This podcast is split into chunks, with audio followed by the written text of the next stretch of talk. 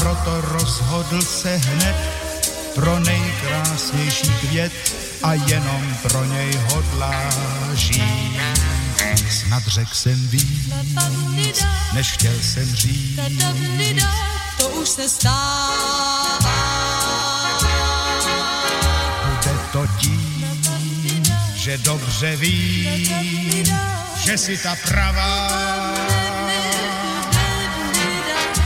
se mi hlava točí. Za to můžeš řík snad a tuškou na obočích chtěl bys zkusit verše psát.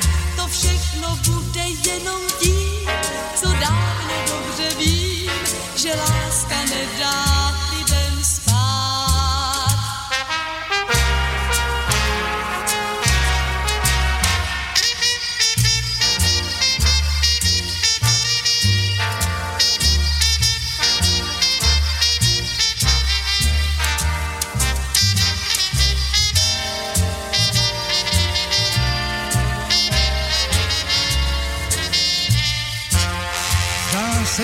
jsem motýl, který si vzal do hlavy, že lítat z kytky na kytku ho vlastně nebaví.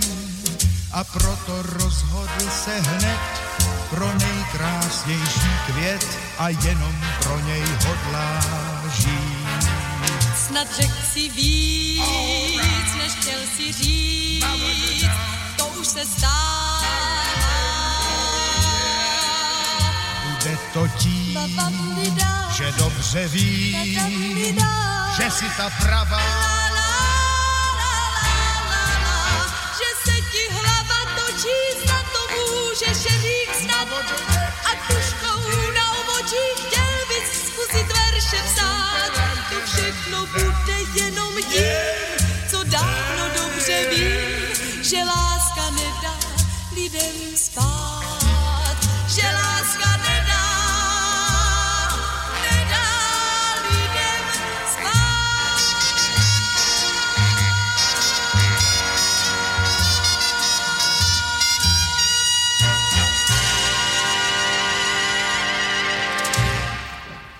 Dobrý večer, podvečer, ráno, nedelu a všetko možné, keďže, keďže e, relácia sa počúva aj zo záznamu. A Na začiatok teda, tohto deja vu by som nadviazal na minulé, keď som vlastne hovoril o sovietskom psychotronickom výskume. A Dnes budem jednak e, také pripravené materiály používať a budem čerpať aj z knihy, e, hlavne mimozmyslové vnímanie od Russella Targa, aby sme, ktorá vyšla v českom preklade, myslím, v roku 2014. Aby sme si približili, o koho sa vlastne jedná, tak, tak prečítam, čo je to za pána. Takže Russell Targ je fyzik, spisovateľ, pionier vo vývoji laseru a jeho aplikácií a spoluzakladateľ programu na výskum paranormálnych schopností, ktorý prebiehal v 70. a 80. rokoch minulého storočia na Stanford Research Institute. Je vlastne think tank pre výskum a vývoj v Kalifornii. Články o targovom výskume paranormálnych javov najmä teda ďalkové videnie, ktorému sa venoval po anglicky remote viewing.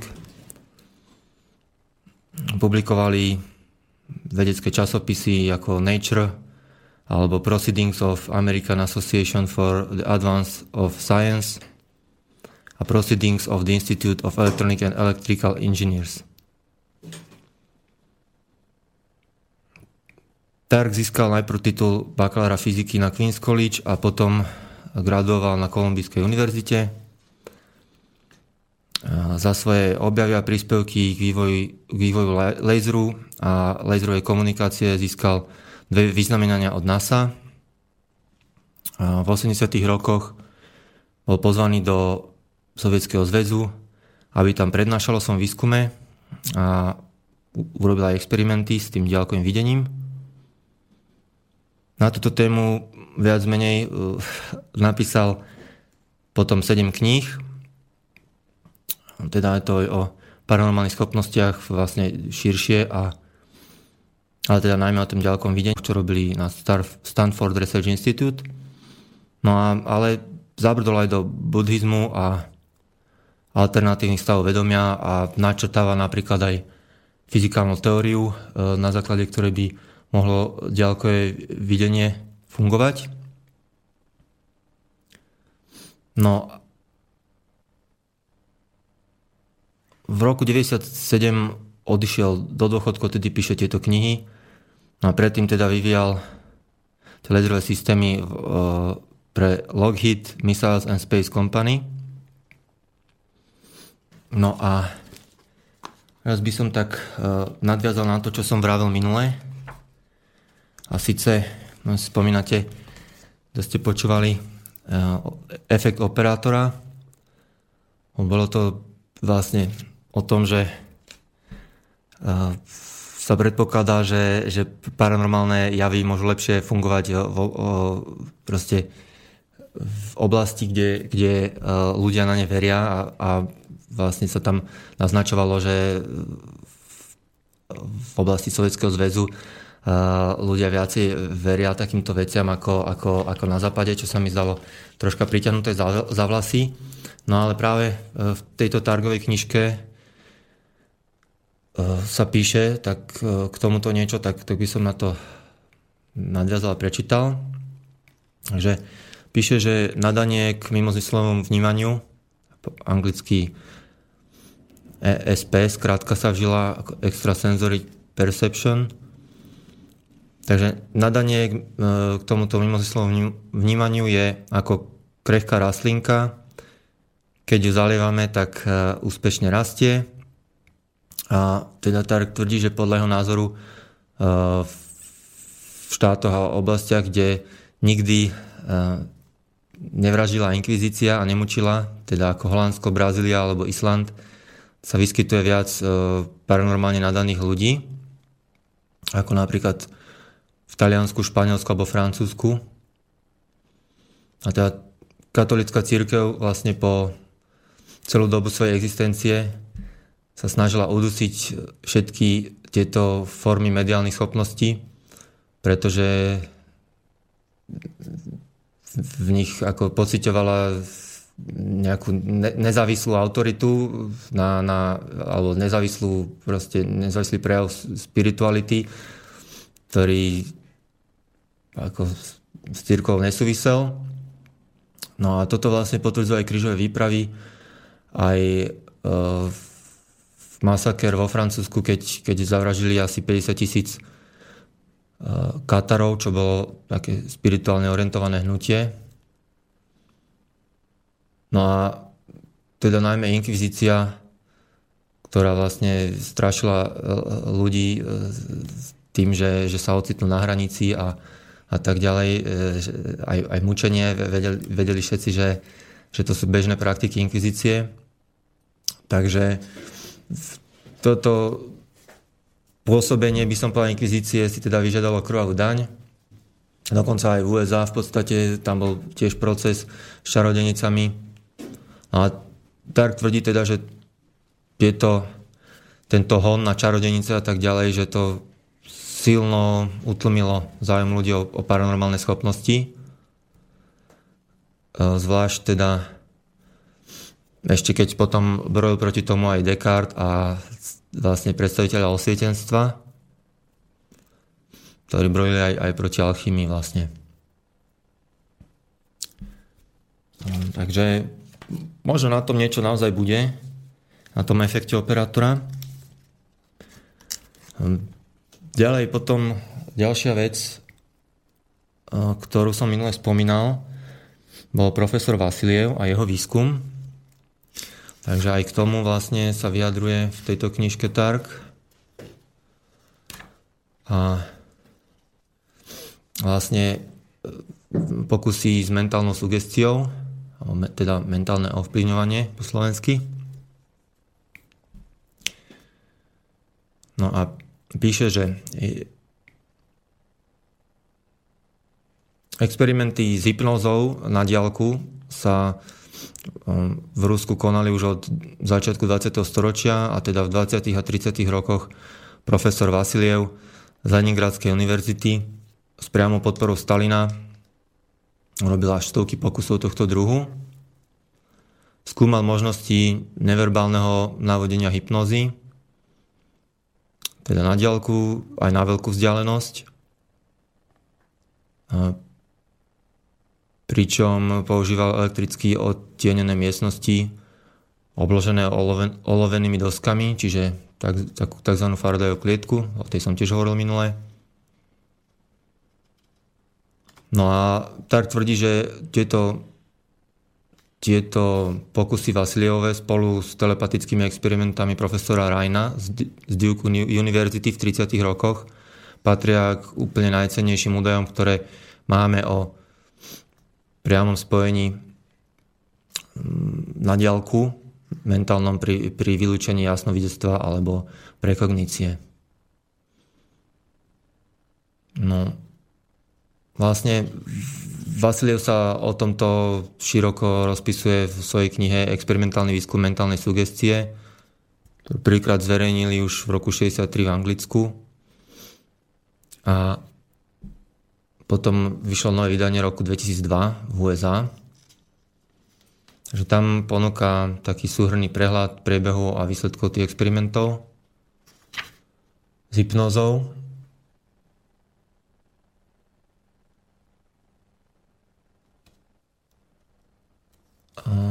A teda Vasiliev teda uskutočnil aj ten, to spojenie na diálku medzi Leningradom a Sevastopolom, čo je vzdialenosť viac než 1600 km.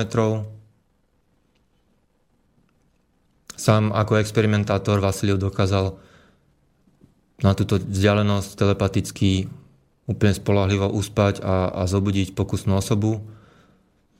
To bola to, treba povedať, že silne hypnabilná žena, teda poctivé médium.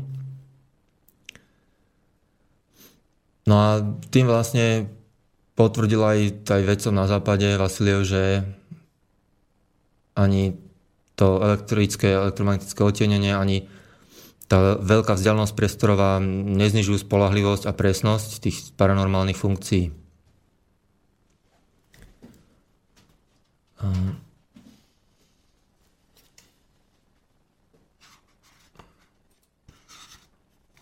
Potom vlastne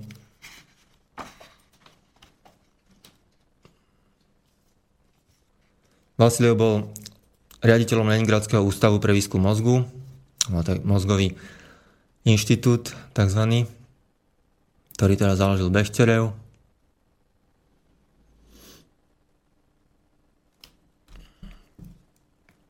A ako vieme, tak štandardne sa hypnotizuje, e, uvádza do hypnozy e, nejakými slovami e, typu cítite sa unavení, vaše viečka sú ťažké. A, no a, ale Vasiliev uvádza, že vlastne najlepšie pokusné osoby upadali do hypnotického spánku už len na základe toho, že on si tieto slova pomyslel.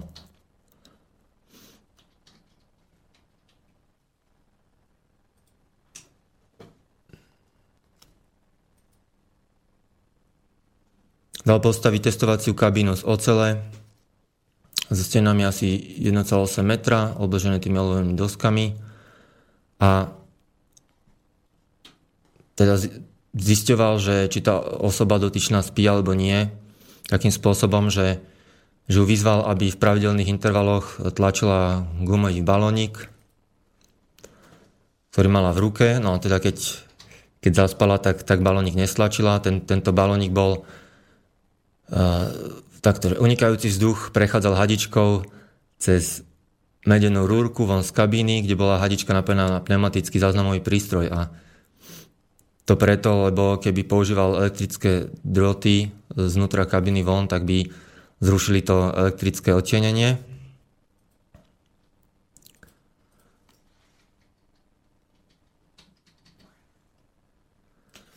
Pritom sám sa nachádzal, teda mohol sa nachádzať ďaleko, ale pri týchto pokusoch sa nachádzal len o, o niekoľko metrov ďalej. A v podstate už e, do jednej minúty sa prejavil efekt, keď za, začal so svojou hypnotickou indukciou. A teda pokusná osoba prestala stláčať balónik no a po prebudení ho znova stláčala.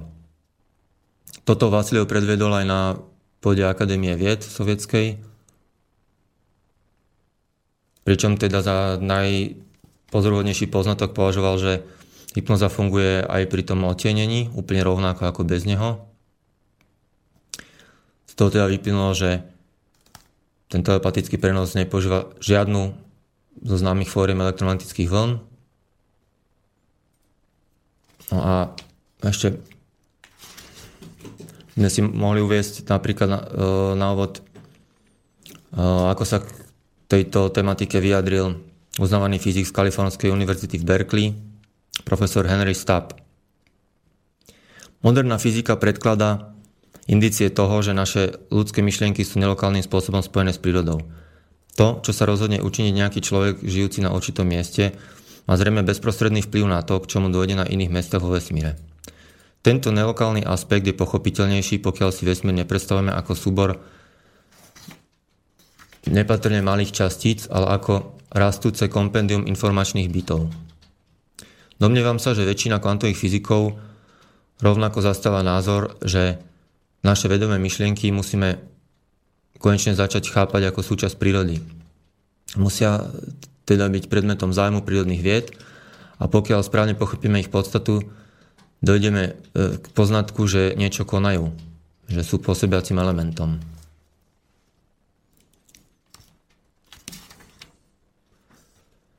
Sám Tark e, v podstate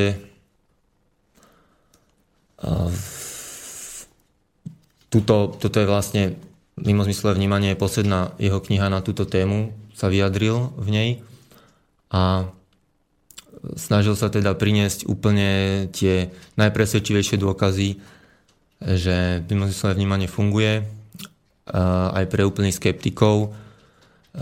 Uvádza aj príklady teda rôznych senzibilov, ktorí pracovali pre Stanfordský výskumný ústav, inštitút, to si uvedieme za chvíľku. A v podstate knihu uvádza následným vyjadrením. Vedci z pravidla definujú dôkaz ako absolútne presvedčivú indiciu, ktorá je natoľko silná, že by z hľadiska logiky alebo pravdepodobnosti bolo nerozumné odmietať argument ktorý sa o ňu opiera. Dôkaz nám podáva istotu alebo potvrdenie toho, že určitý logický záver je správny. Napríklad, že aspirín chráni pred slnečným infarktom. Tomto prípade boli indície dokonca tak silné, že príslušné úrady v USA nariadili prerušiť prebiehajúce testovanie, aby pacienti z kontrolných skupín, teda tí, ktorí aspirín nedostali, nemuseli zbytočne zomrieť.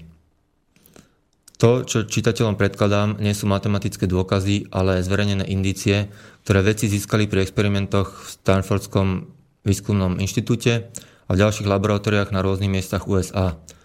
S ohľadom na údaje získané behom 10 ročia, 10 ročí výskumu podľa môjho názoru bolo logické aj empiricky nedôsledné logicky aj empiricky nedôsledné popierať istú schopnosť ľudí priamo vnímať alebo prežívať udalosti prebiehajúce ďaleko od nich. Teda zažívať to, čomu sa obvykle hovorí mimozmyslové vnímanie.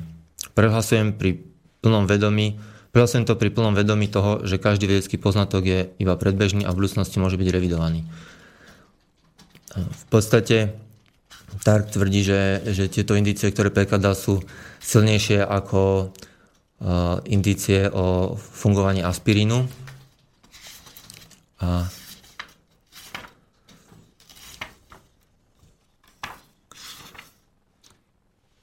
takisto ešte tvrdí, že ako fyzik verí v Maxwellové rovnice, ktoré teda postulujú súvislosť medzi elektromagnetizmom a svetlom, ho popisujú, verí aj na kvantovú mechaniku alebo laser. A že hoci veľa ľudí to môže prekvapiť a mm, nemusia tomu veriť, ale mimozmyslové vnímanie sa dá vedecky dokázať rovnako presvedčivým spôsobom. A že v skutočnosti sú fakty zhromaždené behom tak je trasiteľné, že by o realite mimozmyslového vnímania mal byť presvedčený každý rozumom obdarený človek. Um, tak toľko asi na úvod povedzme a poprosím kolegu o prvý song. Pustíme si dneska skupinu Konzol, ktorá zrejme z Lichtensteinska a veci, ktoré dnes budeme hrať, sú zo starého albumu ešte z, z konca 90. rokov e, s názvom Rocket in a Packet alebo Raketa vo vrecku.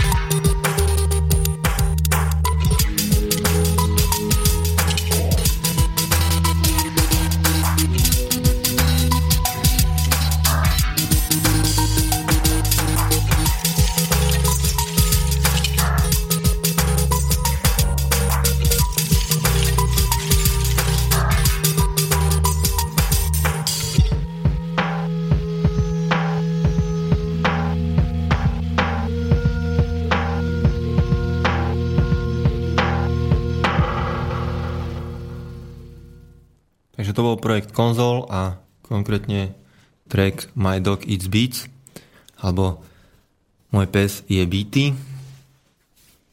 Ešte som vlastne zabudol povedať predtým, uh, ako som minule rozprával o Pavlitovi a jeho psychotronických generátoroch, tak som potom zistil, že na nete, na YouTube vlastne sa nachádza celkom pekné černo-biele videjko 4-hodinové presne o Pavlitových experimentoch e, po polsky, ale s anglickými titulkami, kde teda môžeme vidieť priamo to, to e, psychické pôsobenie, ktoré tam roztáča nejaký, nejakú uh, vrtulku, takže uh, v podstate prítomní sú aj fyzici z Slovenskej akadémie vied, aj, aj z Čech, profesor Drbal a vlastne uznesli sa, že, že naozaj to nevedia vysvetliť, skúšali to aj s magnetom, či tam nie je nejaké elektromagnetické pôsobenie, nereagovalo to na magnet. Čiže keď si chcete pozrieť tento, odporúčam, nájdete to na YouTube, e, toto video, keď si zadáte Pavlita Experiments, tak by vám to malo vyhodiť. No ja by som teraz uviedol ešte jeden taký príklad predvojnový, ale nie zo, zo SSR, ale z Veľkej Británie.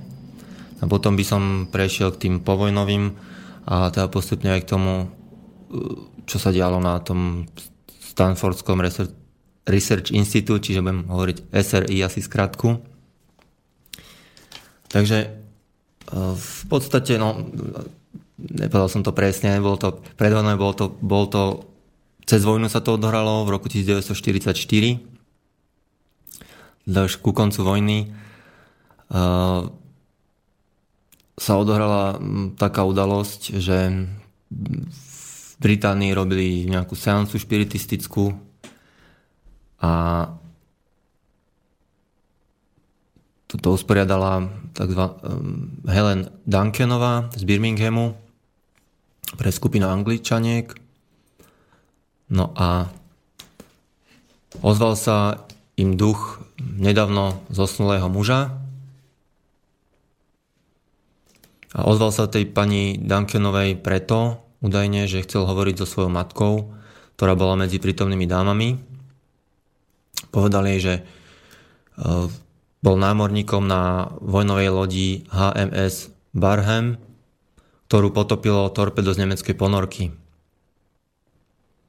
Cez toto médium Duncanovú vlastne matke oznámil, že celá posádka tej lodi a lode a teda aj on zahynula. Neskôr sa táto informácia úplne potvrdila. Ale táto správa o tejto seanse sa dostala aj k spravodajskej službe britského vojenského námorníctva. No, dali túto ženu okamžite zatknúť a uväzniť pretože informácie o potopených plavidlách boli utajované, aby nepodrývali bojovú morálku obyvateľstva. A, a dokonca túto pani Dankenovú odsudili za praktikovanie čarodenictva. A Winston Churchill, ináč iluminát, sa za túto senzibilku prihováral, ale, ale teda údajne a napriek tomu e, ostala vo vezení až do konca vojny, pretože štát argumentoval tým, že ohrozuje svojim čarodeníctvom národnú bezpečnosť a okrem iného predstavuje riziko možného prezradenia kódov, ktoré sa používajú v zašifrovaných správach. Churchilla vraj tento postup e, natoľko rozneval, že sa potom postaral o to, aby tento anglický zákon o čarodeníctve bol konečne zrušený hej, pretože odplatil od roku 1735.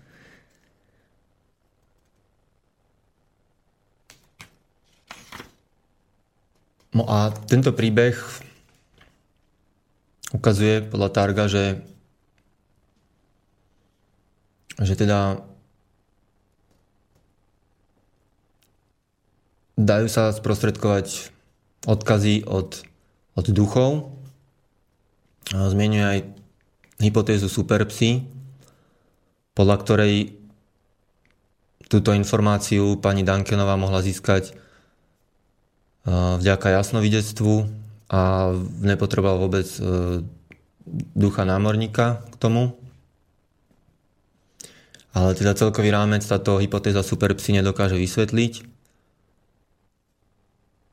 A, a vyzerá to, že vlastne to citové puto silné medzi, medzi synom a matkou bolo ako aj teda v, v mnohých ďalších prípadoch jednou z podmienok, ktoré proste museli byť splnené, aby, aby vôbec vznikla takáto, takéto informačné premostenie.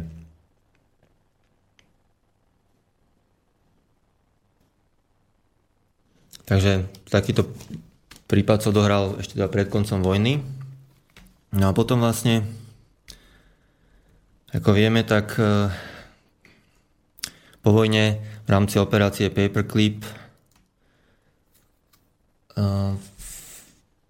veľa nemeckých vedcov bolo prevezených do USA, kde pokračovali vo svojom výskume jednak e, aj v raketovom, ale, ale aj v inom. A aj v týchto okultných záležitostiach. No a vlastne v podstate už v 50. E, myslím, vznikol ten program MK Ultra, ktorý vlastne nadviazal tiež na nemecké e, nejaké predchádzajúce pokusy o manipuláciu mysle a prax. No a takže poviem teraz niečo o tom a v podstate aj v rámci MK Ultra tiež ten program bol teda veľmi rozvetvený a zachádzal aj do takýchto oblastí paranormálnych. Takže v podstate MK Ultra dobre zdokumentoval napríklad Gordon Thomas, známy popularizátor histórie tajných služieb v knihe Tajnosti a lži, kde teda vychádzal z 22 tisíc dokumentov, ale aj ktoré boli odtajnené, lebo vlastne boli nájdené mali byť zničené, ale, ale zistilo sa, že neboli zničené omylom alebo na schvál. Um, ale použil aj backgroundové zdroje z, teda z vysokých poschodí CIA a aj osobné rozhovory e, s protagonistami toho výskumu. Publikoval to v knihe teda Tajnosti a lži s podtitulom Dejiny manipulácia chemicko-biologických zbraní CIA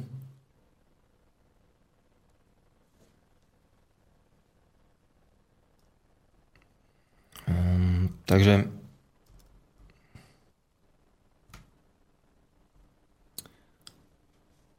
to spojenie chemicko-biologických zbraní a manipulácie je celkom vystižné, pretože aj tú manipuláciu môžem nazvať aj parazitizmom mysle. V tomto prípade mysle predsedu americkej psychiatrickej spoločnosti, ktorý pracoval pre tajný výskum na úkor už často oslabených myslí ľudí, trpiacich schizofréniou a depresiami. Či išlo o nič netušiacich civilov, alebo oklamaných dobrovoľníkov, alebo vojenských zajacov. V mene vlastneckého výskumu to bolo všetko jedno a všetko bolo dovolené, pretože druhá a, a ďalšie strany už mohli byť tajomstvu tiež na stope. Alebo by sa povedať aj na konskej stope, keďže konská noha je vlastne také vrodené znetvorenie v dôsledku zlého vývinu kosti, svalov a šliach. No a z okolností jednu takú nohu mal Alan Dulles, prijatý riaditeľ CIA a druhú mal doktor Gottlieb, ktorý bol šéfom oddelenia technických služieb CIA a bol vlastne takou pravou rukou alebo nohou tohto riaditeľa CIA práve v projektoch MK Search a MK Ultra a aj vo výskume bakteriologických zbraní. No to MK znamená mind control, teda kontrola mysle a K je tam preto práve sa, uvádza, že, že vychádzalo z nejakých nemeckých prameňov a kontrole by malo byť po nemecky. No, išlo teda o ambiciózny výskum vymývania mozgov a taký celkom slušný impuls k tomu dali Číňania, ktorí sa pohrali s, s myslami amerických zajacov v Koreji a tí sa potom po prepustení priznali, teda najprv sa im priznali teda k zhodeniu biologických bomb s komármi infikovanými žltou zimnicou a po navrate do vlasti mali tak rázne protikapitalistické názory, že vojenským a politickým špičkám tým vyrazili dých, takže padlo rozhodnutie zistiť, že, že, že ako to tí Číňania dokázali, že im preprogramovali mozgy. Inak aj výraz výplach mozgu, prvýkrát použitý na jeseň 1950 agentom CIA, ktorý pracoval v utajení ako spisovateľ. A túto frázu prevzal z mandarinskej čínštiny, a v ktorej vôbec nemala nejaký politický význam. Podobne výraz konšpiračnej teórie tiež vytvorila CIA, aby diskreditovala vlastne spochybňovačov oficiálnej verzie Kennedyho vraždy, ako už písal v svojej knižke aj Lubo Huďo. Um, takže výskum manipulácie mysle dostal zelenú. Rozhodlo sa, že centrum bude v Kanade s tichým súhlasom tamojšej údajne nesprávne informovanej vlády. Diusa e, mala CIA za jeho čiast teda rozpočet 100 miliónov dolárov ročne, čo vtedy boli ešte iné peniaze a nemusel to ani podrobne vyučtovať. No a teda nedaleko Montrealu v Allen Memorial Institute začali pod vedením titulmi ovenčeného doktora Juena Camerona transformovať uh, toto stredisko na, na mučiace stredisko. Ale projekt prebiehal aj na 23 univerzitných pracoviskách v USA, napríklad Oklahomská univerzita, kde podávali LSD nič netušiacim pacientom. Cameron vlastne stal na čele psychiatrov, ktorí sa otvorene posmievali rodovej psychoanalýze a zastávali názor, že zdlhavosť a nespolahlivosť analytických techník dokážu obísť správne kombinácie silných dávok liekov. Cameron ale zašiel ešte ďalej. Vymyslel prístup, ktorý nazval psychické hrotenie. Ten spočíval v podstate v smažení šedej kôry elektrošokmi niekoľkokrát denne. A takto pripravený mozog ešte dokorenili veľkými dávkami LSD a, a všeličoho možného. Nechali kysnúť v prílbe so sluchadlami, kde dookola sa opakovali slučky krátke nejaké. Mm. A v podstate typu, že ja neviem, zavraždil si manželku alebo, alebo niečo podobné. Ale tak, takáto liečebná procedúra trvala 23 hodín v kuse. A keď sa pacient pokusil utiec, tak ho paralizovali inekciou kurare a umiestnili na samotku. No a tí, ktorí túto terapiu ešte vylepšenou strelanie do oka tlakovou pištolou úspešne dokončili, tak nevedeli ani zadržať moč. No ale v podstate dá sa povedať, že CIA alebo Ústredná spravodajská služba sa to prekladá pri hľadaní takýchto účinných postupov kontroly mysle a preprogramovania stala na pleciach zlobrov. Tiež skúmali anály inkvizície, rôznych náboženských rádov, aj materiály z experimentov nemeckého ministerstva z pred druhej svetovej. Z dokumentov vyplýva aj taká šokujúca skutočnosť, že už v roku 1934 Nemci z kusmo rozprašili miliardy mikrobov v parížskom metre a vlastne pred predchodom z metra s výfukou aut, ktoré, ktorými prechádzali okolo No teda mali štedrý rozpočet, ako som už spomínal, ktorý im povoloval aj rôzne parapsychologické úlety.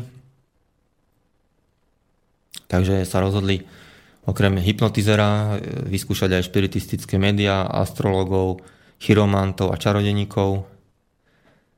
Gottlieb, teda ten šéf technického oddelenia CIA, cez kryciu organizáciu financujúci prednášky o čarodeníctve na univerzite v Južnej Karoline zaplatil istému psychonautovi 500 dolarov na cestu do prázdnoty. Údajne sa tam nachádzal najmocnejší zdroj mágie, schopný zničiť každého nepriateľa. Psychonaut sa odobral na svoju štartovaciu rampu v San Francisku a odtedy o ňom nikto nepočul.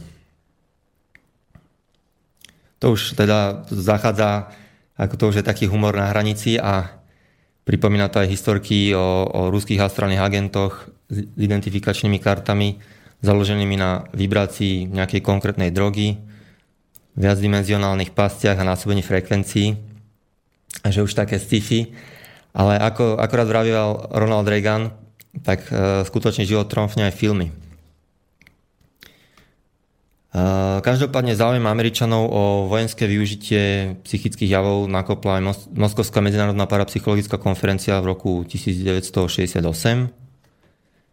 kde boli prezentované ukážky telekinézy, pohybov predmetov vyvolaných silou vole. Médium bola Nina Kulagina.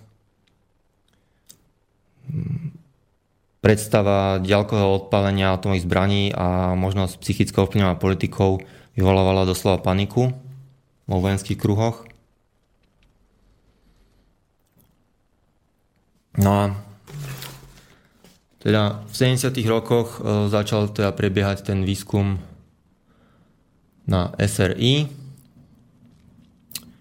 v podstate bol utajený a myslím, že prvou takou správou e, o ňom bola, bol článok v decembri 1980 v Military Review,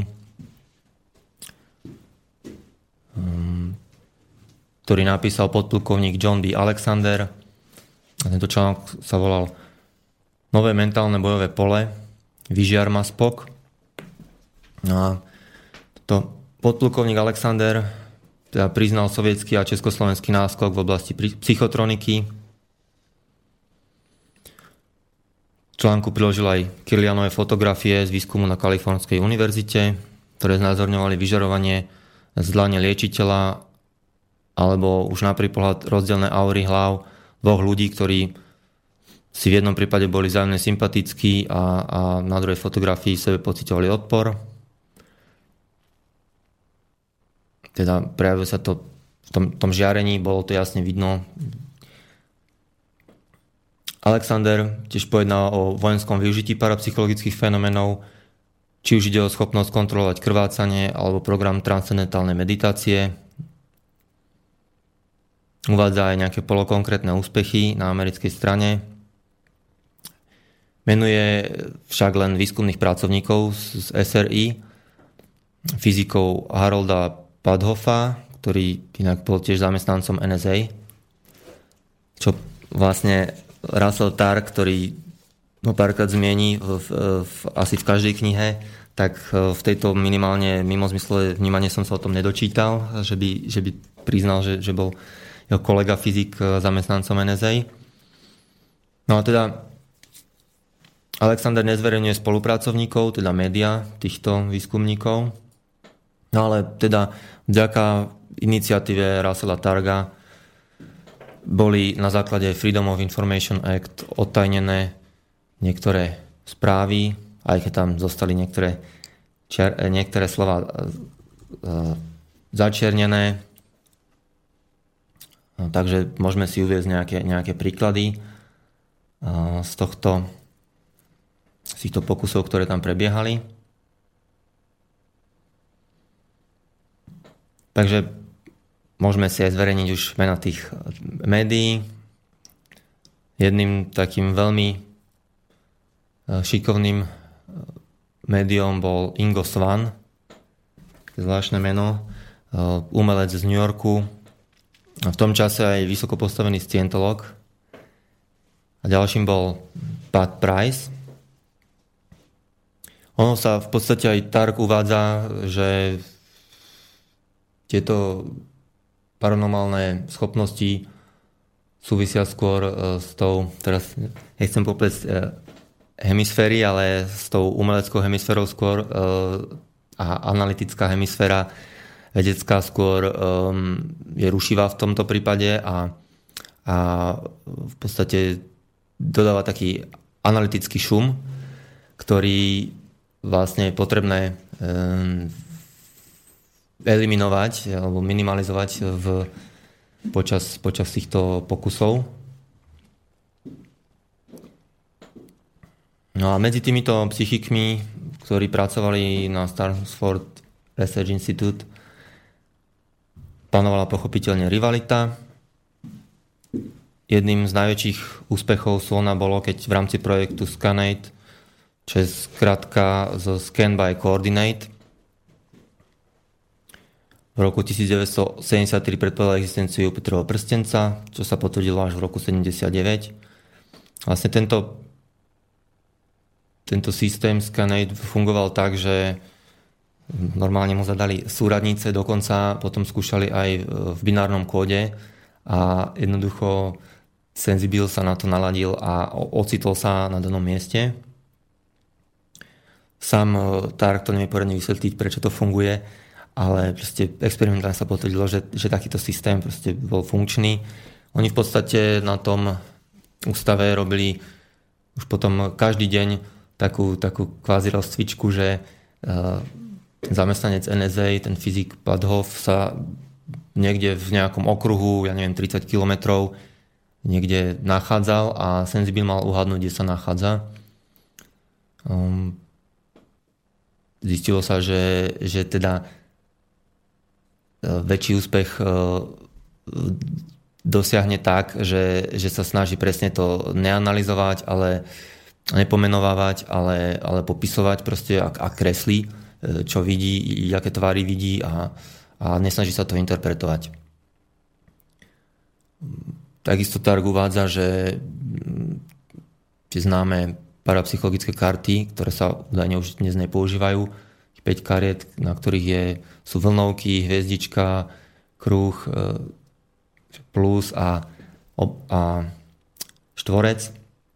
Takže vlastne tiež nie sú veľmi vhodné na, na tieto pokusy, pretože, um, pretože zabíjajú tú spontánnosť, že najlepšie sú proste nejaké také nerepetitívne Hej, aj keď aj povedzme bolo repetitívne, že, že vždy hádali, kde sa nachádza, ale jednoducho, e, keď človek čaká, že, e, že háda jednu z piatich možností, tak už, e, už sa tam práve dostáva ten, ten analytický šum, takže, takže to nie je veľmi vhodné. No ja by som teraz asi nadviazal zase hudobne skupina konzol a track 1400 a potom si povieme teda o konkrétnom superení týchto psychikov.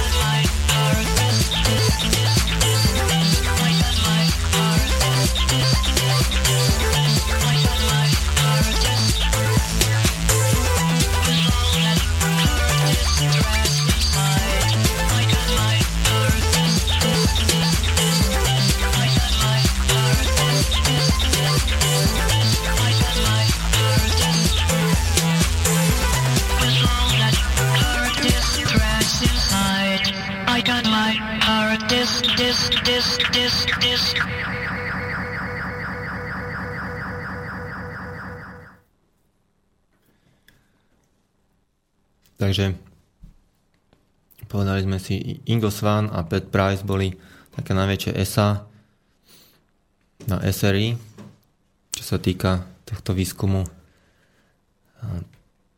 ďalkého videnia. Mm, v podstate takou takým významným výsledkom sa nakedy ukázalo Priceovo nazeranie supertajného sovietského vojenského objektu, či nakresil obrý žeriav na 8 kolesách, pohybujúci sa po kolaniciach. A nakoniec sa teda ukázala veľmi presná táto, táto kresba, ale vlastne on tam vnímal ešte nejakú kovovú gulu, ktorá sa nachádzala vo vnútri toho objektu a to zbudovalo nedôveru a rozpaky. Ale ako Tark píše, napokon sa ukázalo, že v tom Semipalatinsku dnes to mesto sa volá Semej, nachádza sa v Kazachstane. Skutočne podobné zariadenie používali. V tom dokumente o tajnenom sa označuje ako URDF-3, tento vojenský objekt. A potvrdilo sa o tie roky, že v roku 1977, eh, keď satelitmi eh, to, to nejak eh, potom asi pri, pri, pri presúvaní tej gule. Odhalili, že nakoniec sa ukázalo, že išlo o obal pre špeciálnu zbraň, ktorá mala zostrovať práve satelity nejakým žiarením, generovaným časticami, bližšie neuvádza, či sú laser alebo... Um, no a Price mal tiež v tomto deklasifikovanom materiáli kodové označenie SG1I, No a ku koncu kariéry pracoval už vlastne výhradne pre CIA, ale tohto vlastne svojho najväčšieho úspechu sa e, nedožil, pretože pretože umrel v roku 1975 za záhadných okolností, čo tedajší alebo o dva roky neskôr riaditeľ CIA Turner jeho smrť oplakal bez toho teda, aby ho menoval v Chicago Tribune slovami zomrel a odtedy sme o ňom nepočuli. Čo je teda pravda, že mohol aspoň pohľadnicu poslať, keď SMS-ky neboli. No ale každopádne m, mm, ďalkové nazeranie, ďalkové videnie sa stalo bežnou súčasťou tzv. spravodajského mixu. Že niečo ako mediálny mix v reklame, že v spravodajskom mixe tiež sú rôzne uh, druhy informácií a teda jednou z, z klasických, jedným z klasických zdrojov bol práve aj výstup od, od týchto psychických ageno, agentov alebo tiež nazvaných psychikov. Ja by som sa možno spýtal Martina, že, že či nechyruje o tomto, že, že by aj e, povedzme SIS niekedy niečo také nevyužívala, alebo, alebo ako či, či nebol súčasťou nejakého spravodajského mixu aj u nás takéto nejaké ďalkové nazerania, alebo Predpokladám, že nie, ale... Tak ja môžem na túto otázku odpovedať diplomaticky, aby som neporušil ochranu tajomných skutočností. Takéto experimentálne metódy sa týkajú silných veľkých tajných služieb, ako sú ruské, americké, možno čínske, indické, brazílske a japonské, ale Slovenská informačná služba v rámci svojich síl a prostriedkov nevenuje takúto koncepciu. Ďakujem. Ja som si to myslel, aj keď teda máme celkom slušnú, by som povedal, um, základňu, aspoň, aspoň predčasom bolo za, za Československa, ako spomínali aj, aj v tých amerických materiáloch. Ale presne k tomu sa ešte dostanem. V podstate teraz to vyzerá, že štafetu prebrali, že úplne najviac uh, do tohto investujú aj, aj teda e, ľudského potenciálu e, Číňania práve. No, No ale teraz, teraz teda sa vrátim ešte k, tom, k týmto starším projektom. Ale ináč aj Indovia, aj Pakistanci tiež to využívajú. Aj Briti napríklad. No a, a ako, si, ako sa za chvíľku dočítame, e, do, dozvieme, tak aj, aj v podstate Mossad samozrejme tiež mal svojho človeka aj na Stanford Research Institute, takže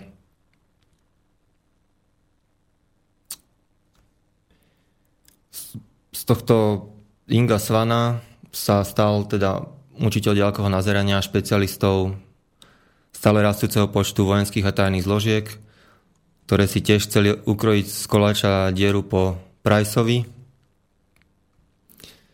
a keď sme pri dierach a dierných štítkoch tedajších, čo sa používali, tak medzi vychytávky Uriho Gellera, čo bol psychik, ktorý prišiel na výpomoc práve z Izraela, kde predtým pracoval ako model a zabávač v nočných kluboch a na milión percent nepracoval pre Mossad.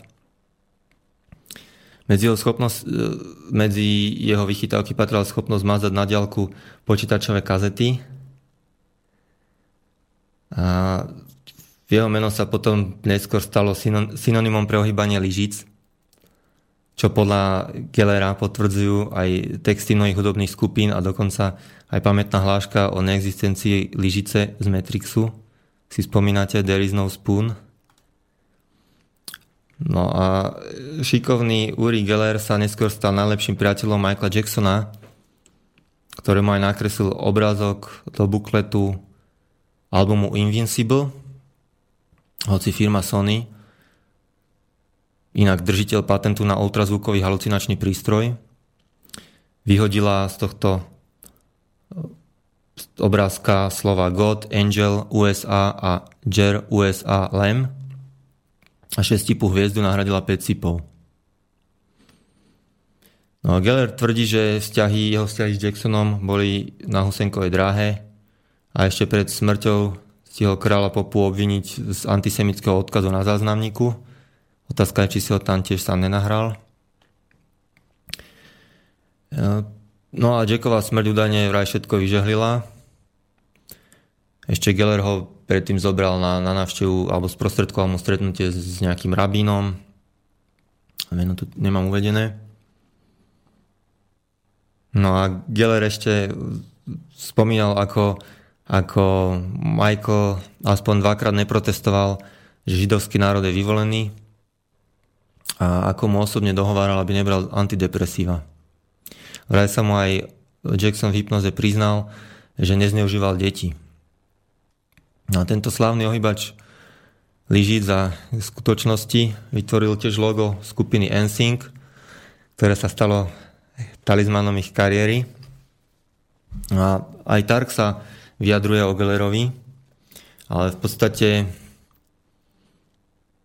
tvrdí, že napriek tomu, že mnohí pochybovali o tom, že, že to o jeho schopnostiach a myslí si, že je šarlatán, takže on e, sa nazdáva, že teda on nenašiel žiadne pochybenie pri pôsobení tohto pána e, v Stanforde. Takže v podstate kto vie, ako to bolo, ale, ale každopádne Tark teda nezistil žiadne pochybenie. No, ostatní psychickí špioni nemali to šťastie, aby sa okolo nich točil Matrix.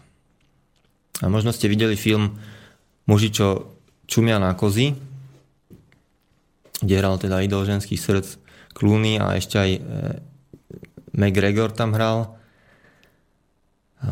ktorý sa už teda stihol strápniť u nás reklamou na poistenie. No ale údajne kniha je lepšia, ja sa priznám, že som mu nečítal. By som teda dodal, že, že napriek tomu, že šéf technického oddelenia Gottlieb, o ktorom som už hovoril, technické oddelenie CIA, ktorý bol predlohou postavy, e, ktorú stvárňoval Kevin Spacey, zloduch, neváhal zlikvidovať aj vlastných spolupracovníkov, napríklad agenta Olsona, to je v podstate známy prípad e, historka o skákaní z okna pod vplyvom LSD. Vlastne ako, pod, akože tzv. samovražda, neskôr pre, teda preklasifikovaná na vraždu, ktorú inak kryli aj Cheney, aj Rumsfeld, ako sa ukázalo, túto vraždu. No a v podstate synovi tohto bývalého agenta Olsona sa podarilo vlastne dosiahnuť to nové vyšetrovanie a preklasifikovanie na vraždu. E, tým, že vlastne to, tam boli také okná, že tam to je vôbec otázka, že ako to rozbili, lebo, lebo to nemohlo, že rozbehol sa cez malú miestnosť, ktorá mala ja neviem, pár krokov na dĺžku, by, by cez to okna nepreskočil. A vlastne si aj to využila aj, aj na to, aby, aby v podstate urobila z LSD takú hrozbu, že vlastne človek môže pod vplyvom aj skočiť z okna Čiže to, to bola tiež manipulácia účelová, ktorá sa im hodila do krámu. No, čo sa týka toho filmu Muži, čo čumia na kozy, tak producent Lister ho v PR materiáloch k filmu vykreslil tohto Gottlieba skoro ako dobráka. To, bolo neskutočné, keď som to čítal. Tak ale na, našťastie v tom filme teda je jasné, že kto je tam antihrdina. Ináč e, tento Gottlieb, e, šéf technického oddelenia na staré kolena choval kozy na vlastnej farme. Ináč podobne ako údajne aj Kanadian Tom Nicholson e, choval kozy predtým, než teda prišiel hrať špionážne hry na Slovensko, vyvážať sa v limuzínach a sedieť na kadejakých pochybných podujatiach aj s Radičovou, Zuzanou Vieng a Pampers klíštetem Schlaffenbergom. Takže to je tiež taká zvláštna náhoda, že muži, čo čumia na kozy, áno, tam sa vlastne v tom filme uh, zabíjajú kozy pohľadom, takže či aj toto neinšpirovalo vlastne ten, ten výskum, uh, o ktorom vlastne aj tento film pojednáva, či neinšpiroval aj toho uh, Gottlieba práve k tomu, že, že zrovna kozu farmu prevádzkoval. Potom ďalším takým kandidátom na posledné holenie Britov je aj Michael A. Aquino. A. Aquino, ktorý je vlastne držiteľ viacerých metalov z Vietnamu, kde slúžil v psychologických operáciách. Robili tam také veci, že za nejakého hustého lejaku e, nad mrakmi v helikopterách nejakých púšťali strašne um, nahlas nejaké smutočné, umrtné piesne vietnamské. A že také, takéto srandy robil už uh, vo Vietname. Neskôršie sa zamestnal v NSA a NSA teda pre vysoký stupeň utajenia najprv nazývali aj No Such Agency alebo No Such Assholes po slovensky nejaká spravodajská agentúra, by sme mohli povedať. No a odhalili ich teda až, až Benford v 80 rokoch, čo to som rozmazal už vlastne v prvej relácii. No a tento Akino v 80 rokoch e, v podzemí slavného nacistického hradu Wewelsburg vykonal úspešný magický obrad cieľom posmrtného rozhovoru s Himmlerom. Údajne veľká podzemná miestnosť názvom Valhalla mala takú akustiku, že nebolo počet vzdialený šepot ako keby z tesnej blízkosti, tak možno sa mu to hodilo. Akino ale už upozoril na seba predtým práve, keď sa pokusil po obhajobe dizertačnej práce na tému neutronová bomba publikovať e, práve v časopise Military Review odpoveď na článok Alexandra, ten Vyžiar ma spok, Príspevok mu nevzdali, ale ako správny satanista sa nevzdal a rozposlal ho po armáde ako obežník aj so svojím titulom šéfa svetovej svetine, čo je už v USA oficiálne registrovaná satanistická církev, podobne ako Laviová satanová církev.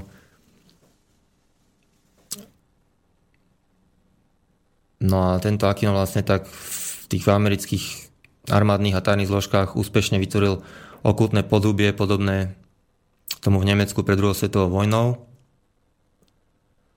Aby som teraz asi trocha ešte podrobnejšie, ale až po pesničke sa, sa k tomu venoval. Takže poprosím, ďakujem.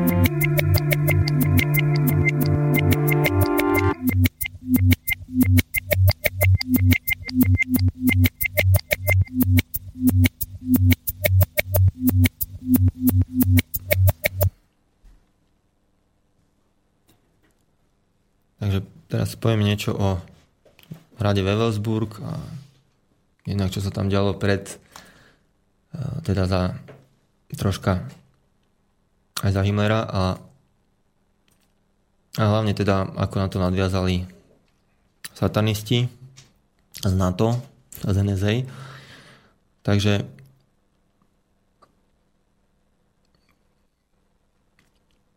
v roku 1934 si tento Westfalský hrad Wewelsburg, ktorý má trojuholníkový podorys, nezvyklý, prenajal Himmler za symbolickú marku ročne.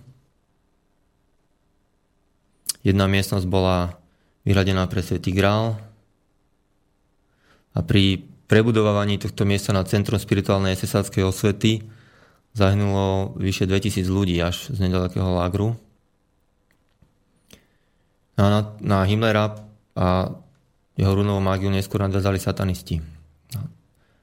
Rížský vodca SS Heinrich Himmler sa považoval za reinkarnáciu zjednotiteľa nemeckej ríše Henricha I. Vtáčnika. Do okultizmu ho namočila Margareta Bodenová, ktorú si vzal a zaujímala sa o mesmerizmus, teda živočišný magnetizmus, takzvaný, v podstate hypnozu a homeopatiu. Neskôr sa Himmler dopočul od Heidricha o čarodenici s podobným menom, Margaret Himblerová, ktorú upalili v Nemecku. Ona sa volá teda Bodenová, ale keď si ju vzal, už sa volá Himmlerová. Táto Himblerová bola upalená v Nemecku v roku 1629. No vynútenie priznaní bola, bola upalená teda čarodenica. Vynútenie priznaní mučením prebiehalo aj v podzemí v Welsburgu.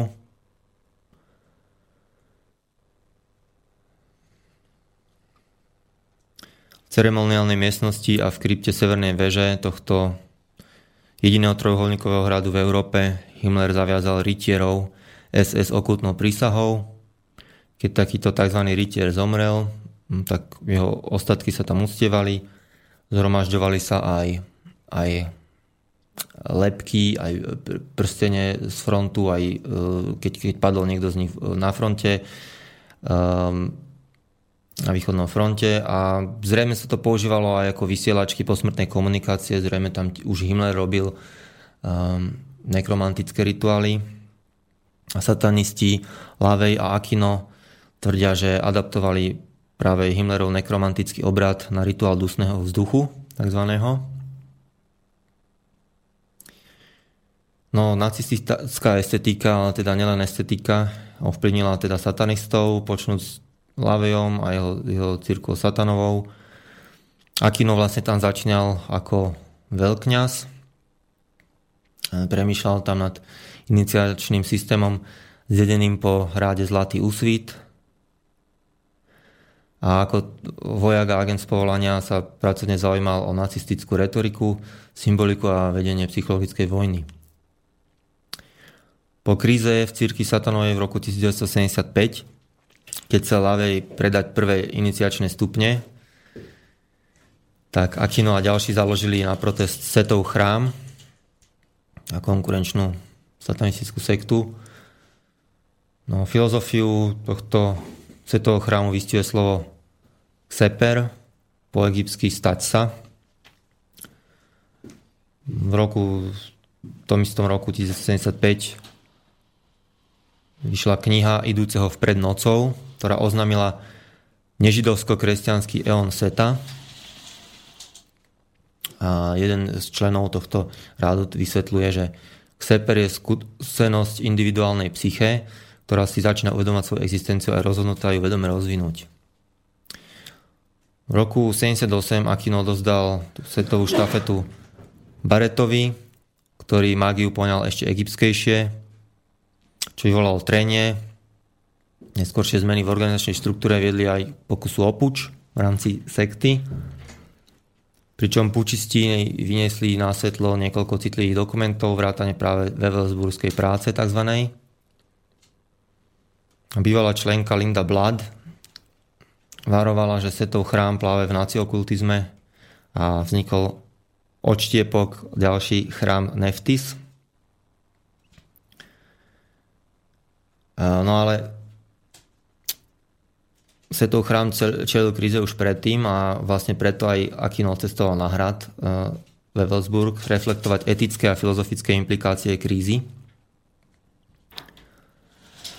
Tam pochopil, že iniciačné šoky spôsobené prebudením jungovského tieňa sú síce súčasťou psychocentrickej evolúcie, môžu však destabilizovať člena aj organizáciu. Tá jeho Wewelsburská práca údajne odhalila potrebu výstražného systému. Bývalý člen ďalší, Alex Burns, dokonca upozorňuje, že Akino rozpoznal nebezpečenstvo využitia šokov na makroškále politickej kultúry. No, zrejme to bude dôvod, prečo hrdo pozoval s nacistickou dykou, čo bolo tiež možné vidieť na YouTube. Myslím, že už to tam nie je. A posledný som to nevedel nájsť. No, Akino sa neskôr vyjadril, že najkonkrétnejším výsledkom práce vo Westburgu bolo obnovenie lavianského rádu lichobežníka, pričom Lavejové prvé lichobežné úvahy vychádzali z príručky fotografa Mortensena Rozkaz pozerať sa. Potom sformuloval zákon lichobežníka. Všetky tupé uhly magicky škodia tým, ktorí si toho nie sú vedomí, ale sú stimulujúce a prínosné pre tých, ktorí sú na ne magicky senzitívni. Zasvetenec údajne v rituáli vie príslušné uhly uplatniť. Akino sám vypracoval ceremóniu deviatich uhlov. Myslím, že aj e, podobný ďalší rád potom e, vznikol. No každopádne tvár lichobežníka mala aj rakva Jana Pavla II. Čo je taká tiež zvláštna náhoda. Hoci niektorí setianci, ako si hovoria vlastne členovia tejto sekty, najmä Zina Lavej, s manželom vážne študovali Akinov odkaz, tak tá, táto veľburská práca seriózne poškodila jeho reputáciu. Teda okrem ďalších vecí údajne bol zapletený aj do pedofilnej siete e, v Bohenskom háji, ktorá operovala, ktorá tam dodávala vlastne unesené deti.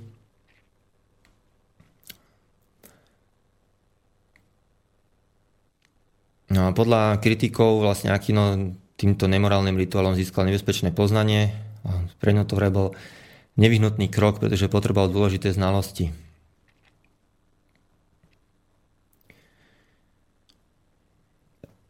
Takže keď si zoberieme históriu tohto človeka, psychické operácie vo Vietname, tieto nekromantické obrady eh, v nacistickom hrade, obvinenia z účasti v pedofilnej sieti vedúci do Bieleho domu. Všetko nahráva tvrdeniam, že tento čierny veľmajster a štátny zamestnanec USA je hlavou supertajného amerického projektu Monarch, alebo teda jedným z, z popredných uh, architektov. A tento program teda nadvezuje ešte aj na MK Ultra aj povojnové experimenty Mengeleho.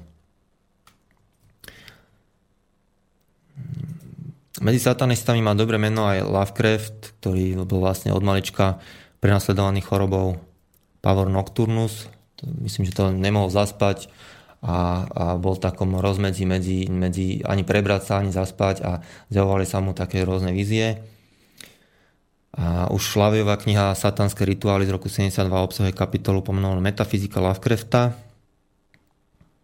autor tejto satanistickej Biblie Lavej považuje Lovecrafta za určitý kanál nevidených síl a dodáva, že o tom, či svoje zdroje inšpirácie Lovecraft sám vedome rozoznával alebo boli zvláštnou psychickou absorpciou, môžeme iba špekulovať.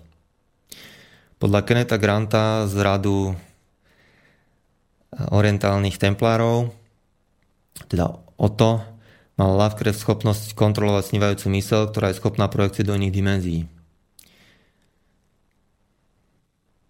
Chaos Mag, čo je taký ďalší smer Chaos Magia, eh, postavený hlavne na sigiliách, teda magických eh, značkách, ktorým si priradí človek individuálny význam a nabíja ich svojou energiou, aby sa prejavili v skutočnosti, v motnej realite. Chaos má frater Tenebrus neskôr publikoval Kulty Cthulhu, manuál slúžiaci na invokáciu Lovecraftových božstiev, úplne vážne. A Wenger Satanis následne kult Cthulhu založil a dostal aj príspevok od štátu ako ofi- ďalšia oficiálna americká satanistická církev, bohe koľko ich už teraz je. Uh, kult má stovky členov, ktoré, ktorých pritiahlo vyjadrenie, že ide o integráciu Lovecraftovho mýtu Cthulhu, satanizmu, chaos, mágie, štvrtej cesty a ďalších tradícií ľavej ruky. Satanist dodáva, že, e, že teda nabádá k akceptovaniu Lovecraftovej mytológie ako odhalenej skrytej pravdy a vôbec mu neprekáža, že Lovecraft sa prezentoval ako ateista. Aj keď je to tiež diskutabilné, pretože uh, vtedy asi ani dnes uh, nie je veľmi šťastné. Dnes je to už asi viac jedno, ale, ale v tých časoch uh, prehlásiť sa za satanistu asi, asi nepomohlo k nejakej uh, svietiacej aure. Takže podobne sú indície, že aj Karl Marx nebol ateista, ale bol satanista v skutočnosti, kryptosatanista. Takže jednak z jeho poezie a tak ďalej. To, tomu sa podrobne budem venovať v knihe viacej. Každopádne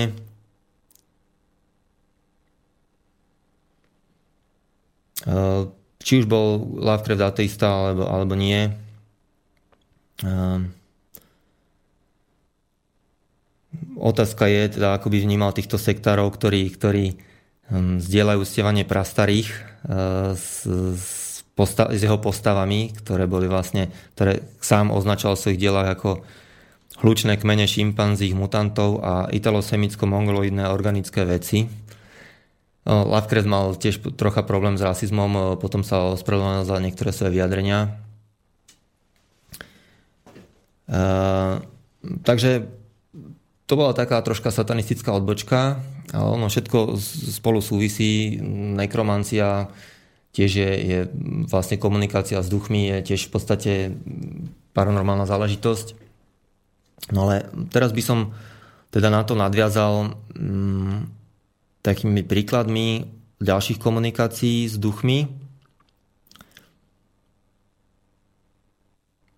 Napríklad, no ešte, ešte taký, dám najprv troška uh, taký, taký úvod krátky. Uh, v roku 78 myslím to bolo, každopádne koncom 70 rokov sa bolo v finále majstrovstiev sveta v šachu v ktorom proti sebe ťahali figurkami dvaja Rusi, alebo teda Sovieti, neviem, či jeden nebol ukrajinského pôvodu, zbeh Korčnoj, ktorý zbehol na západ a Karpov. Sovietské vedenie chápalo šach ako symbol komunistickej prevahy. V podstate aj, aj bola až na pobyho Fischera, jediného takého amerického šampióna, ktorý prelomil vlastne ruskú stratégiu a ruskú prevahu. Takže to sovietské vedenie nechcelo pripustiť, aby titul majstra sveta vyhral zradca. Preto povolalo doktora Zuchara, zamestnanca KGB, aby na Karpovho protivníka Korčného zazeral. Korčnoj žiadal, aby Zuchara poslali preč, ale neúspel a Sovieti zvíťazili napokon. Diváci sa rozhodne nenudili, Eh, Karpov poslal svoju stoličku pod rengen, Koršno jeho na obvinil, že v jogurte, ktorý zhotol cez prestávku, mal kodovaný odkaz, že podľa toho, aký, aký jogurt mu podali, tak, tak uh, mal tam poradené, že ako má ťahať. A teraz by som na to nadviazal ešte asi partiou s duchom, ktorá prebiehala niekoľko rokov, vyše 7 rokov, od roku 1985 až do roku 1993 a je celkom dobre zdokumentovaná, ako všetky ťahy sú tam zdokumentované.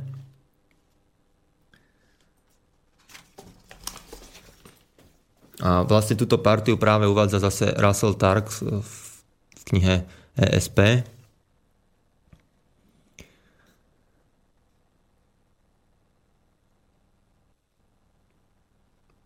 Svetkami tohto príkladu posmrtnej komunikácie boli šva, nejaký švajčiarsky investor a nemecký vojový inžinier Wolfgang Eisenbeis a Dieter Hassler zverejnili túto šachovú partiu medzi dvoma veľmajstrami v apríli roku 2006 v britskom časopise Journal of the Society for Psychical Research.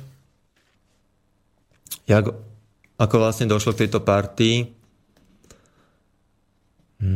Podstate nemecké médium Robert Rolands, ktorý spolupracoval s týmito výskumníkmi, bol požiadaný, aby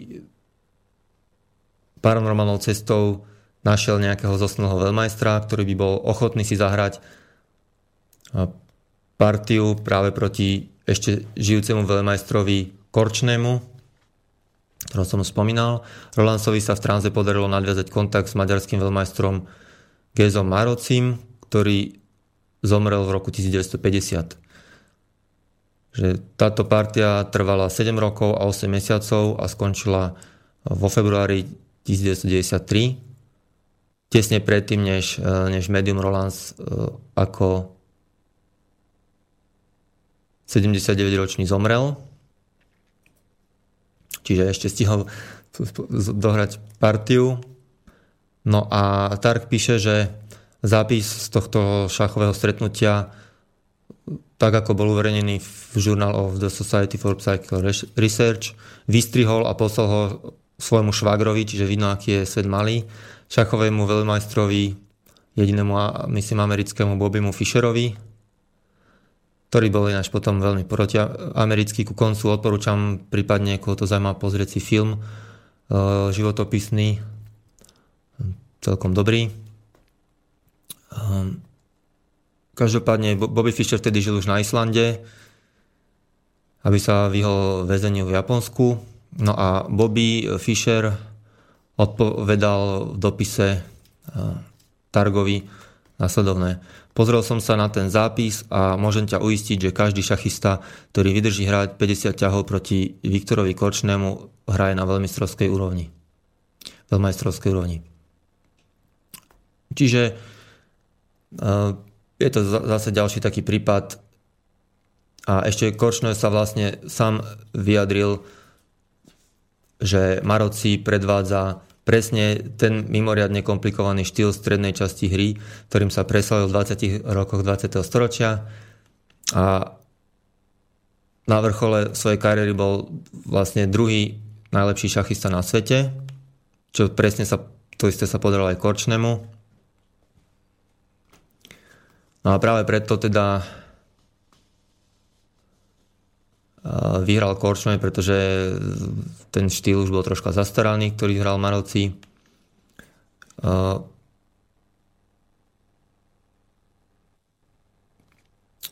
K tomuto, k tejto partii napísal veľmi podrobnú analýzu aj lekár a šachový majster Vernon Nepp, Nepe.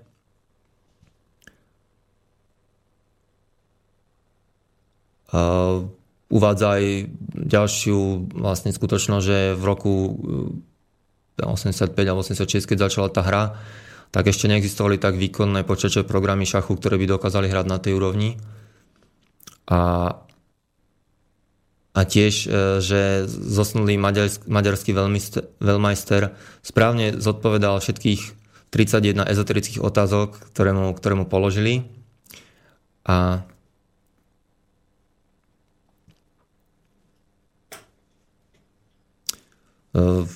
zvolil pokračovanie, ktoré bolo v jeho dobe považované za silné. Neskôr už analýzy odhalilo slabiny, takže sa už na majstrovskej úrovni prestalo hrať. Okrem tejto chyby nenašiel Korčnoj v jeho hre žiadne výrazné pochybenie a priznal, že ani v celej strednej hre si nebol istý tým, že nakoniec vyhraje. Vyhrá. No a teraz by si mohli dať zase troška hudby pre zmenu od konzol. the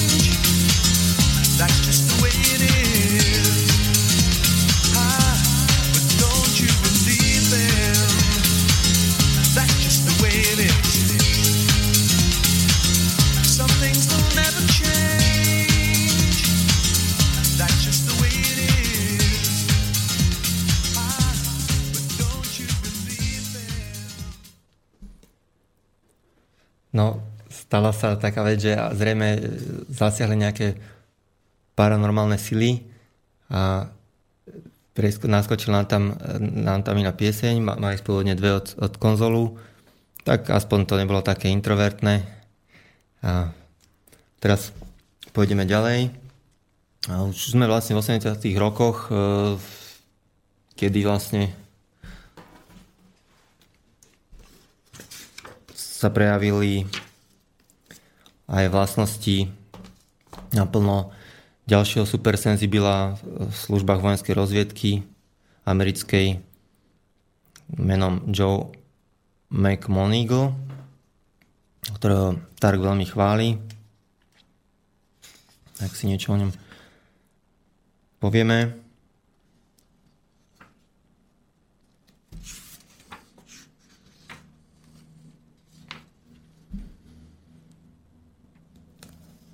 Takže Joe pracoval, Joe Mo- McMonigal pracoval pre armádnu spravodajskú službu a bol jedným zo šiest, jednou zo šiestich osôb vybraných pre školenie. Dosahoval veľmi rozdielne výsledky, niektoré boli vynikajúce, niektoré úplne mizerné. Ale veľa jeho popisov patrí k tomu najlepšiemu, čo sa dosiahlo v priebehu celého programu na SRI. Väčšina jeho výsledkov bola štatisticky signifikantná, či už išlo o experimenty s osobou v teréne, alebo s tými súradnicami zemepisnými. Programy uskutočňované v 80 rokoch boli koncipované ako výcvik. a v jeho priebehu sa účastníci mali naučiť e, vedomejšie a cieľenejšie riadiť samotný proces ďalkov videnia a odborovať alebo eliminovať e, rušivé faktory, ktoré negatívne ovplyvňovali presnosť a spolahlivosť tejto techniky.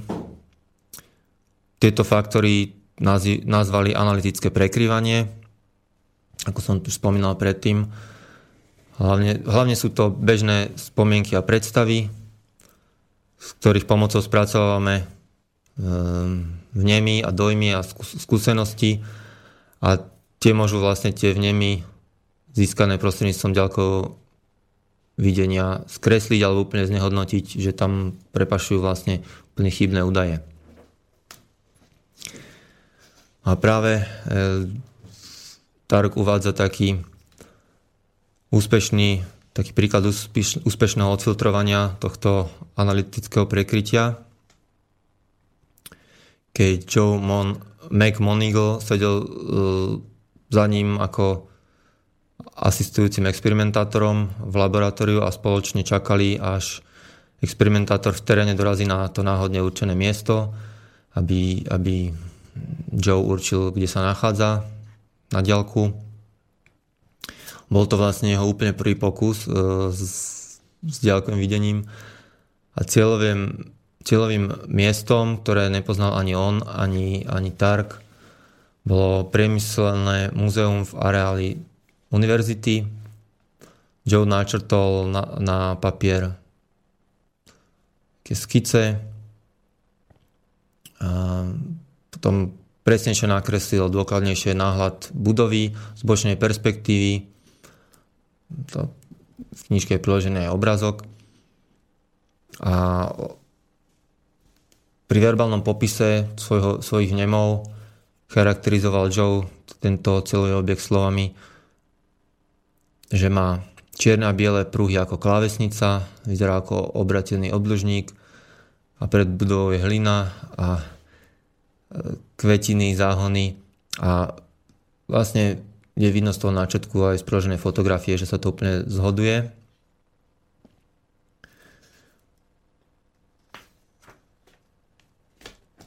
Ďalšia taká vec, no diskutabilná, povedzme, uh, aj Meg Monigal, aj aj Ingo Svan predtým e, tiež e, mali nejaké ďalké videnie aj mimozemšťanov, tvrdia, že pôsobia aj mimozemšťania na Zemi. Dá sa ťažko povedať, ono totiž niečo z toho môže byť aj psychologická operácia v rámci týchto, týchto pokusov, ktoré sa tam diali. Ale nechal by som to otvorené, ono Eh, veľa vecí sa ukáže po 10 ročiach, eh, že prekvapivých, takže priznám sa, že konkrétne toto veľmi nesledujem, tieto veci. Eh, každopádne by som teraz ešte uviedol niekoľko vied z knižky Transformácie viedomí, rozhovory s Tomášem Keltnerem, ktoré sa týkajú práve mimozmyslového vnímania podstate no, rozhovor na pokračovanie aj na stránke AC24 s, s bývalým šéf-redaktorom, myslím, časopisu Viedomí, Milanom Vidlákom, alebo, alebo vydávať, no, myslím, šéf-redaktor, hej.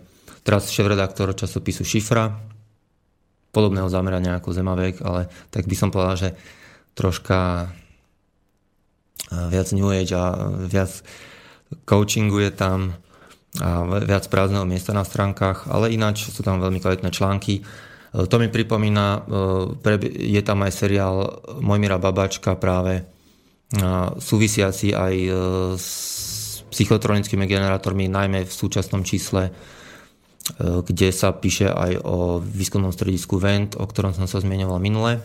No ale aby som sa dostal k tomu Keltnerovi.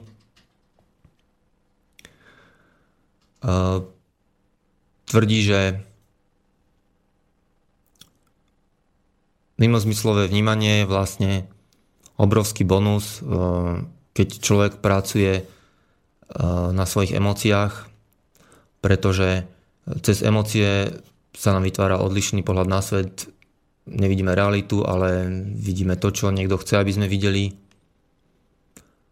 A výsledkom práve práce na sebe je určitá iniciácia mimozmyslového vnímania, ktorá sa prejavuje práve tým, že človek schopný vnímať a keby vycítiť, že niečo prichádza a niečo sa deje, čom priestor okolo nás je plný frekvencií, s ktorými pracuje podľa Keltnera množstvo bytostí, netelesných, ale aj ľudí, ktorí dokážu cez tieto frekvencie ovládať iných ľudí.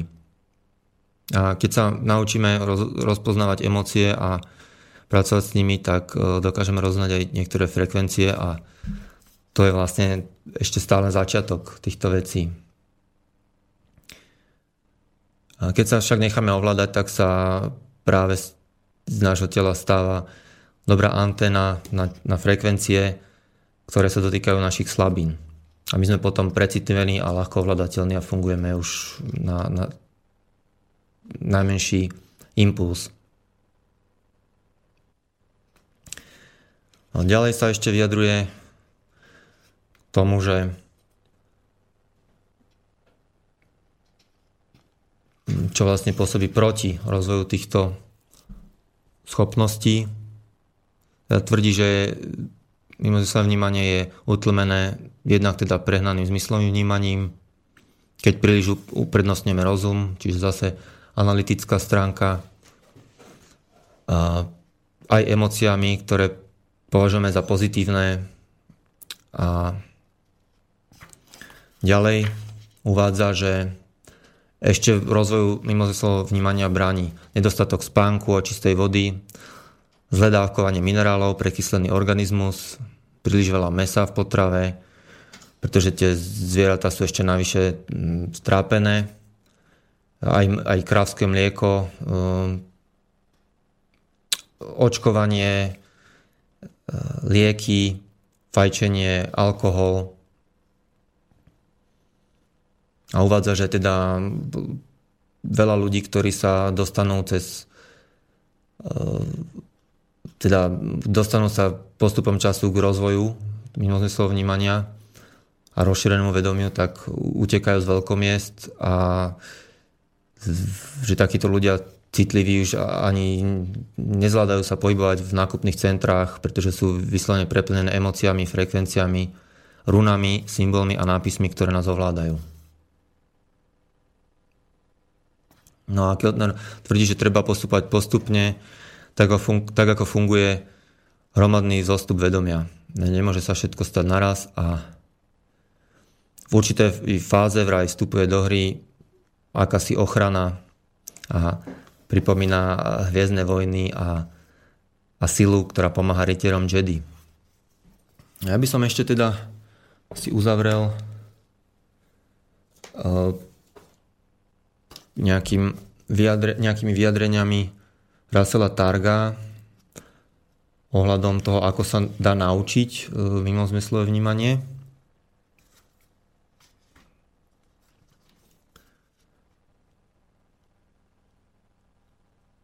Takže Tark tvrdí, že táto schopnosť je hra, ktorá sa dá teda vo dvojici hrať a zvlášť na začiatku Treba si nájsť dôveryhodného priateľa alebo priateľku, ktorý prejaví ochotu asistovať vám a bude vám prijať úspech, pretože keď to je tiež dôležitá e, súčasť, e, pretože keď tomu niekto neverí, tak automaticky e, sa ukazovala, ukazovala sa pri tých experimentoch, že to dopadlo horšie. On nazýva tieto dve bytosti viewer a interviewer, teda ako keby ten nazeráč a zhovárač, by som to preložil, alebo ten, kto sa s ním e, komunikuje. Navrhuje mm, si priniesť nejaký, nejaký malý objekt e, alebo vlastne celú zbierku a z nich potom vybrať a bez toho, aby teda ten viewer ich videl.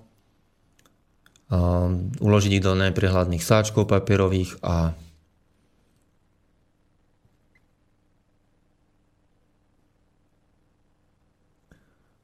Mm.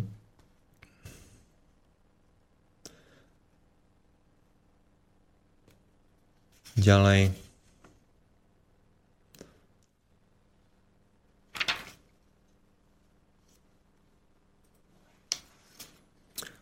Popisuje priebeh takého sedenia. No, obidvaja by mali mať e, papier a cerusku slabo osvetlenej miestnosti sa nachádzať. A tvrdí, že pokiaľ e, získa tento na- nazerač hneď na začiatku nejaké jasné vnemy a má napísať na, na okra- horný okraj papiera, ako označiť ich prvé dojmy a že je to veľmi dôležité, pretože keď sa to nespraví, tak e, tieto obrazy budú prenasledovať e, vlastne človeka celý zbytok sedenia. Vo vojenskom žargone tomu hovorili odpis prvých obrazov, potom treba oddeliť čiarou a zavrieť oči, niekoľko minút sa uvoľnene relaxovať, následne popísať asistujúcej osobe všetky mentálne obrazy súvisiace s predmetom v sáčku, aj, aj tie prvé dojmy, možno len zlomkové náznaky tvaru. Interviewer môže sám ponúkať e, osobu, aby sa, aby sa vyjadrila popíš neobvyklé tvary, obrazy, ktoré sa vytvorili pred tvojim vnútorným zrakom. A tieto prvé útržky sú údajne najdôležitejšie údaje o forme, ktoré vlastne behom toho sedenia sa vyskytnú. A na ich základe by mal, mali byť vytvorené malé skice, aj ak nedávajú zmysel a nič konkrétne v nich e, dotyčný nevidí. Pretože snahy pomenovať a analyzovať sú najväčšími nepriateľmi.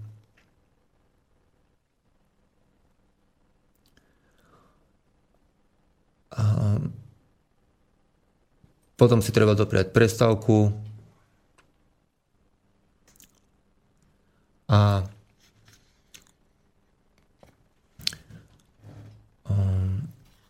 na to potom ešte raz e, sa zahľadiť druhýkrát. A druhý pohľad môže ponúknuť buď rovnaký obraz alebo iný obraz, e, rovnaký, keď môže byť doplnený. Potom e, v tretej fáze pokusu treba myslieť na to, že, že človek bude sa už dotýkať tohto objektu za chvíľku a môže si klásť otázky, akú má štruktúru, farbu, či je lesklý, či má hrany, či, či je z dreva alebo z kovu. Odpovede si má zapísať. A toto nazýva, Ingo Svan to nazval vycítenie estetického účinku. Celé toto sedenie by nemalo trvať dlhšie než 10 minút alebo 15 minút. A teda treba sa pripraviť aj na to, že, že to môže dopadnúť neúspešne. A No a treba to skúšať a treba si veriť. Takže toľko asi skratke.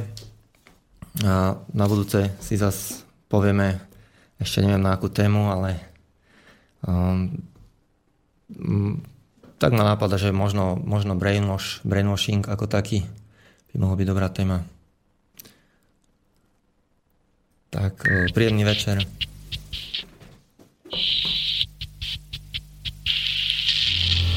Táto relácia bola vyrobená vďaka vašim dobrovoľným príspevkom.